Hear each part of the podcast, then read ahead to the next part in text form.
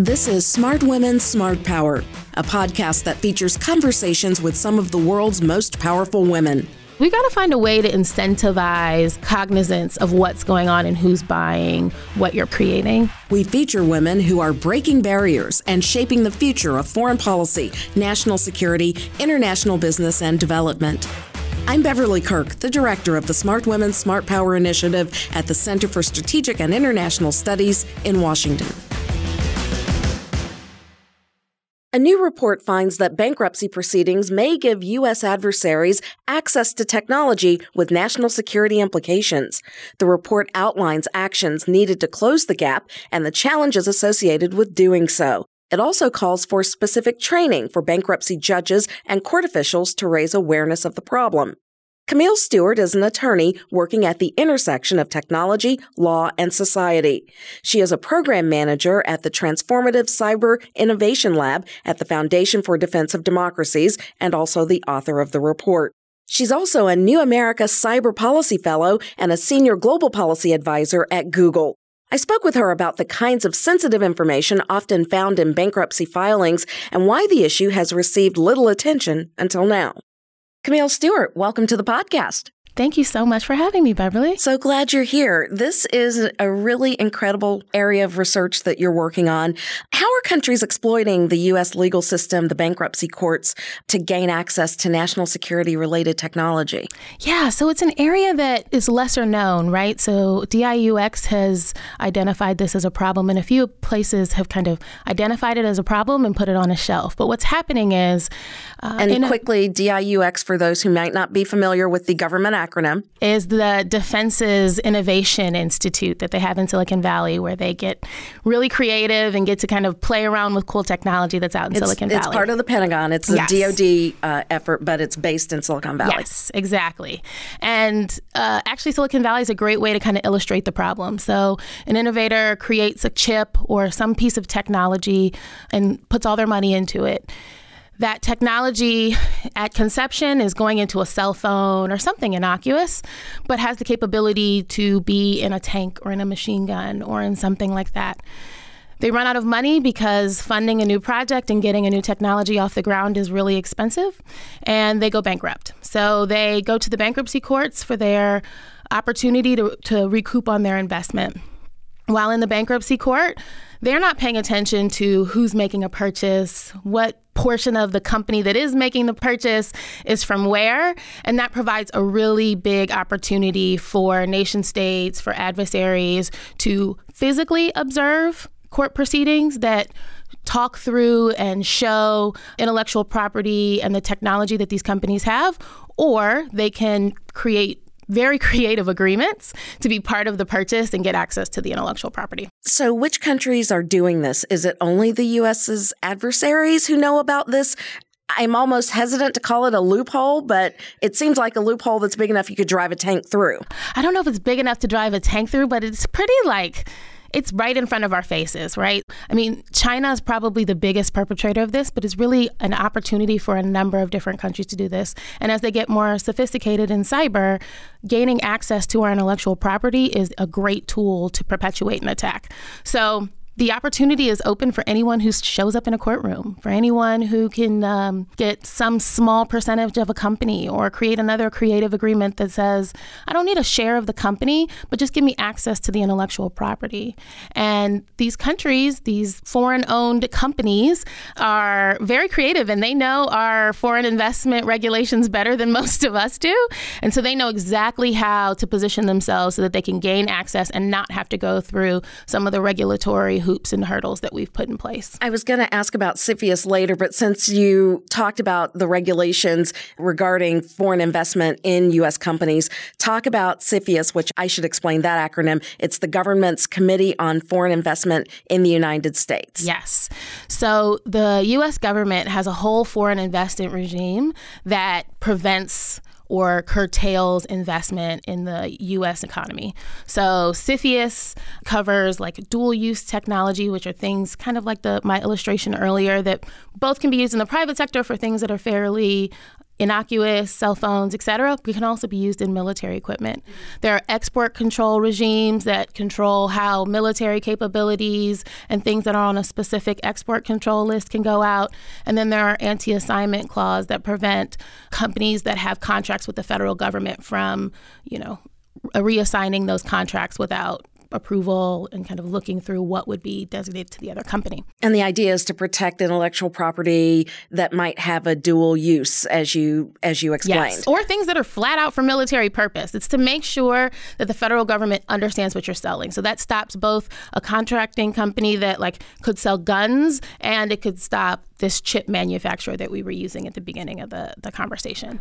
And so CFIUS has actually identified this as a problem space as well in the NDA that passed, the National Defense Authorization Act. NDAA. And yep, NDAA. That redid CFIUS a little bit, right? So it it's called FIRRMA, Foreign Investment Risk Review Modernization Act of 2018. Thank you. Look You're at welcome. that.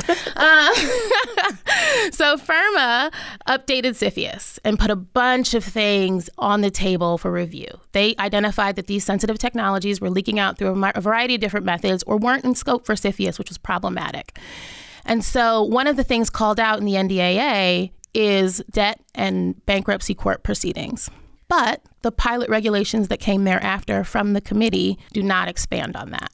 So we've actually been talking to the Treasury Department and leaders there, trying to get them to update those regulations or in the final version, call out how we can empower judges to leverage the the debt and bankruptcy court proceeding call out to identify this phenomenon when it's happening in real time. So let's talk about some examples of cases to give people a really detailed picture of exactly what other countries may have gotten access through bankruptcy courts because your your report that you're writing about this it goes into some detail about who who has actually gotten access uh, to some things maybe that they should not have gotten access to. Yeah, so a really good example is Molycorp, which is a mining company that started to go bankrupt, got some help from the government, and they mine for rare earth minerals. Mm-hmm. And rare earth minerals are used in defense military products and critical technologies and all kinds of things that Your are cell like phone won't work without exactly, them. Exactly. Sewn into the defense industrial base and sewn into the technology you use every day.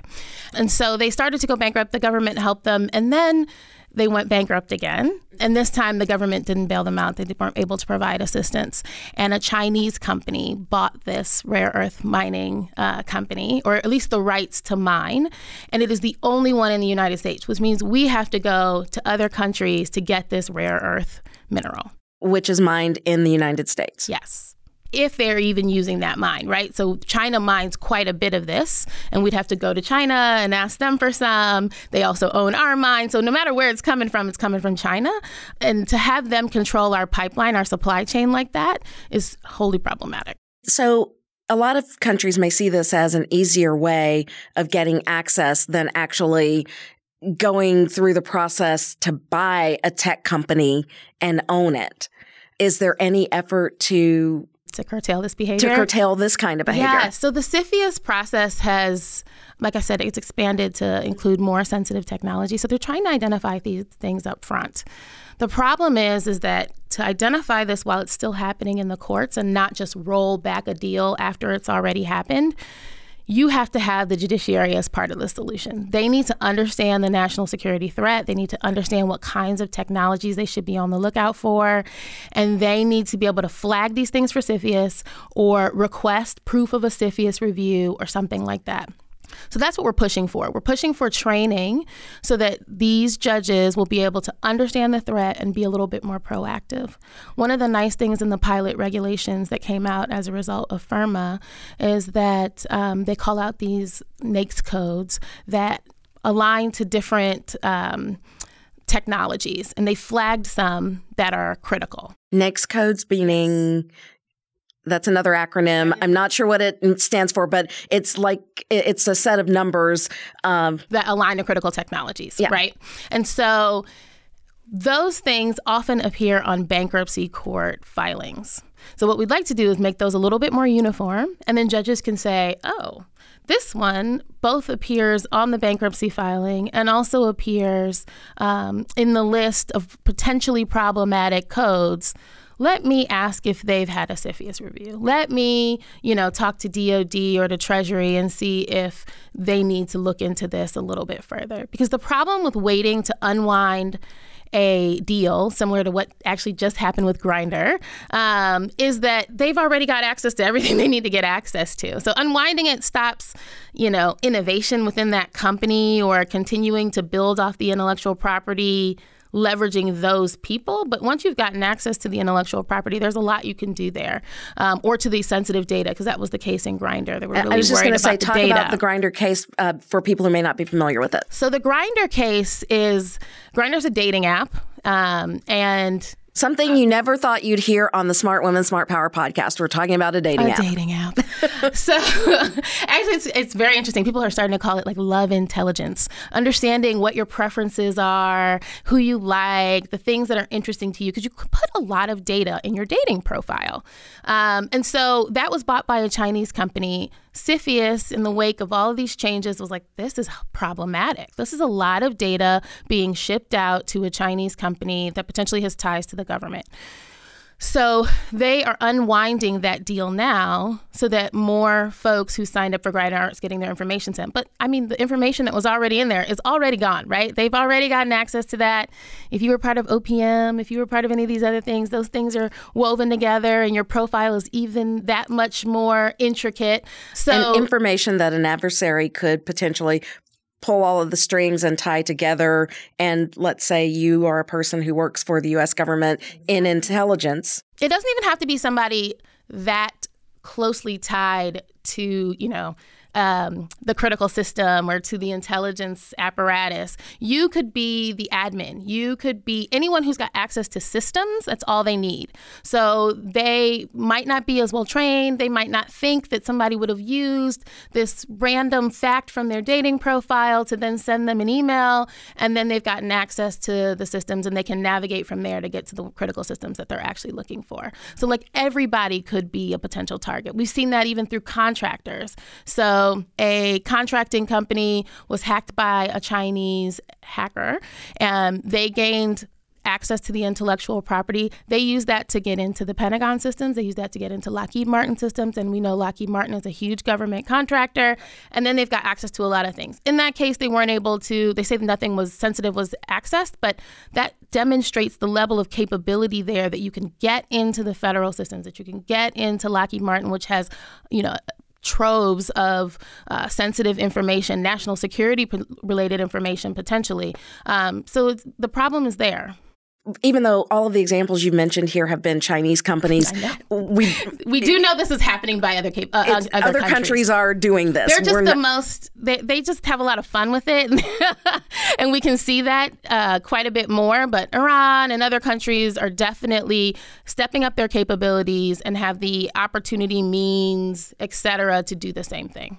So, what's been the reaction of the bankruptcy courts and the judges? How have they responded to uh, what you're trying to do? So they've actually been very responsive. They're very interested in understanding more, particularly judges who feel like they might get these technologies before them on their docket. Um, but broadly speaking, we are actually planning um, to pilot the training that is proposed as a solution within the paper we're partnering with George Mason University's um, NSI, National Security Institute, and their judiciary branch to um, to pilot the training and work through how we can deliver something that's meaningful, gets them educated on the issues, helps them understand what tools they already have in their toolkit, because that's where the gap is. Although CFIUS, even prior to this update, left room for judges to be able to ask for a CFIUS review or proof of a CFIUS review, that lack of understanding and lack of feeling empowered by the legislation has created a delta between what they technically are able to do and what they feel empowered to do. So we are trying to bridge that gap by providing the information so they understand the threat and can feel confident when they call something out or when they ask questions, providing them with those questions so they can ask things about the capability to get them to a place where they can make that that you know that determination about whether or not they should be requesting a CFIUS review, and then we are um, providing them with points of contact for their counterparts. How do you get in touch with Treasury? How do you get in touch with CFIUS if you need to ask questions about what's going on? And let me ask about the reaction in terms of the innovation community and the the business sector. If someone's going into bankruptcy, their investors just want their money back. Right. Right. And I imagine that they are not all that concerned with who the buyer is. And that's a lot of due diligence for the person going through bankruptcy to do, right? Because on its face, you might say, ooh, a 100% Chinese company, even a 50% Chinese company that comes to me and says, I want to buy this capability, you might for the good of the country say no thank you. Let me see if i can get another buyer. But are you going to look to see if somebody owns 1% owns some creative you know bargaining agreement that says that like i get access to your intellectual property, but I don't actually have to be a part of the company's ownership and operation. I just invest a little bit. Those, there's so many creative ways for them to be a part of that buying structure that it would be a lot on that community. So, yes, it would be great for people to be more vigilant about who is on the other end of the purchase. Um, but between the hardship and the due diligence it would take to really understand the company structure, that's not realistic. Because every example you've given here, someone with nefarious aims wouldn't have to buy much. They wouldn't. They wouldn't. They wouldn't. They might not have to buy anything on its face, right? Like they might not even own part of the company. They just invested a little money, a little seed funding to the company that is buying it and says, just share in your intellectual property with me. And that, those are the hard ones, right? If you own 1%, if you own 10%, there used to be a percentage threshold in CFIUS But now with the new regulation they've they've done away with that by and large. But it's the ones where you don't see them on the ownership paperwork that makes it really really difficult. And for the innovation community because starting up a company with a great idea and then seeing it go bust that's just the cost of doing business it in is. Silicon Valley. It is. Do you think that having this conversation with innovators you know how do you get them to be thinking about this and invested in making sure their creative product doesn't end up where they might not want it to end up. Yeah, I mean, I think that's a longstanding problem that goes even beyond this bankruptcy court issue, right? Getting innovators and entrepreneurs invested in understanding the national security implications of the things that they're creating. I think there is a high level, like once they understand, they will be more sensitive to it and more attuned to it. But the pressures of losing all your money, the pressure of the investment that you made and trying to recoup on that in some way is a really heavy burden and a really heavy pressure. So we got to find a way to incentivize that kind of cognizance of what's going on and who's buying what you're purchasing. So part of the the call for training will be not only on judges but on attorneys as well so they understand and they can advise their clients on their options and opportunities and then it might even take some government action to incentivize not funneling your money, not um, agreeing to such a bankruptcy court or a bankruptcy deal. Um, but hopefully, if the judges are on board, that deal's not going through anyway. So I'm sorry, but you'll have to find another buyer. Since the Pentagon has been pushing for new and innovative ideas. DIUX is in Silicon Valley. It is not here inside the Beltway. Yes. Um, how does this kind of thinking impact what DoD is trying to do in stepping up, having innovative works advance the opportunities and tools that the warfighter can use. Yeah, so DIUX is actually well positioned to leverage the anti assignment clauses that I mentioned before. If they put those in more of their agreements with these small companies that are innovating around things that they may use and they may not use, things that might have um, you know public use but also maybe down the line might have military use they can control how they contract with other companies how they sell their contracts how they sell the capabilities how they all of those things. So they can actually penetrate the ecosystem in a different way than just the CFIUS piece. Diux is aware of this problem particularly the bankruptcy court issue. I, I don't know exactly what efforts they're making to mitigate that beyond encouraging CFIUS to be a more active participant in identifying these violations of the requirements because it is a voluntary submission, which makes it even more difficult. So they're pushing there, but they have other creative means that they could use to to kind of tamp down on this behavior. As we wrap up here, what's next? So, as I mentioned, we are piloting this training, which is very exciting. So we are right now submitting for funding and trying to build a curriculum and building towards getting that out there. Um, so really actually putting action behind the identification of a problem and the proposal of a solution, as well as um, one of the things mentioned was that a database that kind of does some of this matching of the NAICS codes and other things, um, other factors that could help judges identify these technologies more readily um, is something that we're exploring. So we'll see exactly how both of those things manifest themselves, but right now, those are the paths they're going down to help mitigate this problem. Fascinating subject. Camille Stewart, thank you so much. Thank you. Subscribe to the Smart Women Smart Power podcast on Apple Podcasts, Spotify, or wherever you listen to good content. Be sure to follow us on Twitter at Smart Women, and I'm at Beverly Kirk. Thanks for listening. See you next time.